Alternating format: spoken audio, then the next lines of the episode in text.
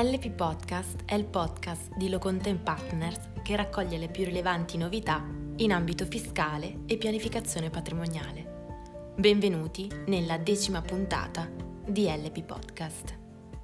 Continua la rubrica Super Bonus 110% e ricordiamo che i nostri professionisti rispondono ai diversi dubbi interpretativi sollevati quotidianamente dai lettori d'Italia Oggi. Ecco il primo quesito.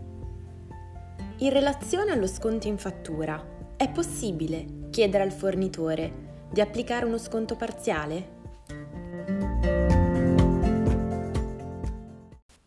L'articolo 121 del decreto legge rilancio prevede, in luogo dell'utilizzo diretto della detrazione, la possibilità di optare per un contributo, sotto forma di sconto sul corrispettivo dovuto fino ad un importo massimo pari al corrispettivo stesso, anticipato dal fornitore che ha effettuato gli interventi e da quest'ultimo recuperato sotto forma di credito d'imposta. È concessa, dunque, al fornitore la possibilità di applicare uno sconto parziale. In tale circostanza il fornitore acquisirà un credito d'imposta calcolato sull'importo dello sconto applicato, mentre il contribuente potrà far valere in dichiarazione una detrazione pari al 110% della spesa rimasta a carico, ovvero, in alternativa, optare per la cessione del credito corrispondente a tale detrazione. Passiamo al secondo quesito.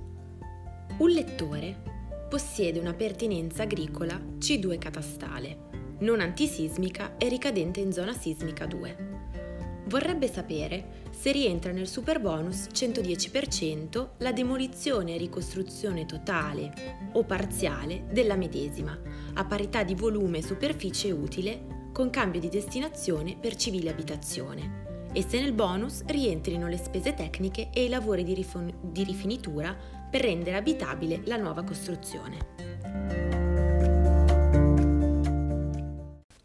Sono ammessi al superbonus gli interventi su immobili a destinazione residenziale. Tuttavia, anche i lavori di efficientamento energetico su immobili diversi da quelli residenziali beneficiano delle agevolazioni in commento, a condizione che dal provvedimento amministrativo che autorizza i lavori risulti la destinazione finale di abitazione dell'immobile oggetto di intervento agevolato. Sono inoltre ammesse al superbonus sia le spese tecniche sia i lavori di rifinitura per rendere abitabile la nuova costruzione. Il podcast di oggi termina con il terzo quesito. In un intervento di ristrutturazione edilizia e riqualificazione energetica, le modifiche delle dimensioni del foro architettonico risultano necessarie per il riquadramento del foro stesso, con intonaco e o per l'installazione di un cassonetto monoblocco con spalle isolate, oppure per necessità igienico-sanitarie, adeguamento rapporto illuminante 1 a 8. Ciò comporterà la modifica della dimensione dei serramenti esistenti. Dunque, sono ammessi alle detrazioni fiscale, in genere, e al superbonus 110%, i serramenti che hanno dimensioni diverse dall'esistente? E in caso di modifica con ampliamento del foro da finestra porta finestra? In linea generale è possibile affermare che gli interventi di ristrutturazione edilizia e di connessi lavori di riqualificazione energetica, quali ad esempio la sostituzione degli infissi esistenti, sono ammessi alle agevolazioni fiscali da ecobonus a condizione che i valori di trasmittanza termica finali UV siano inferiori o uguali ai valori limiti riportati nella tabella 2 del decreto ministeriale del 26 gennaio 2010. Se risulta rispettata questa condizione e la variazione dei rapporti illuminati è autorizzata dalle norme nazionali e locali vigenti in materia urbanistica, edilizia e sicurezza, non vi sono preclusioni all'accesso alle agevolazioni fiscali. Analoga risposta si ritiene di fornire rispetto alla sostituzione di una finestra con una porta-finestra.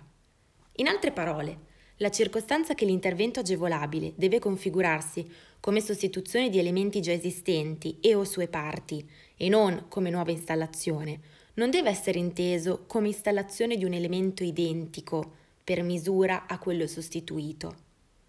In questa prospettiva, la nuova installazione, non agevolabile, è da intendersi come intervento su un componente non presente sull'edificio oggetto di ristrutturazione.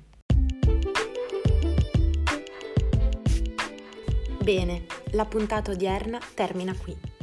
Ne approfittiamo per informarvi che venerdì verrà inaugurata una nuova rubrica bisettimanale dedicata a temi bancari e finanziari, sempre a cura dei nostri professionisti. Vi aspettiamo dunque venerdì, sempre alla stessa ora, e vi auguriamo una buona serata.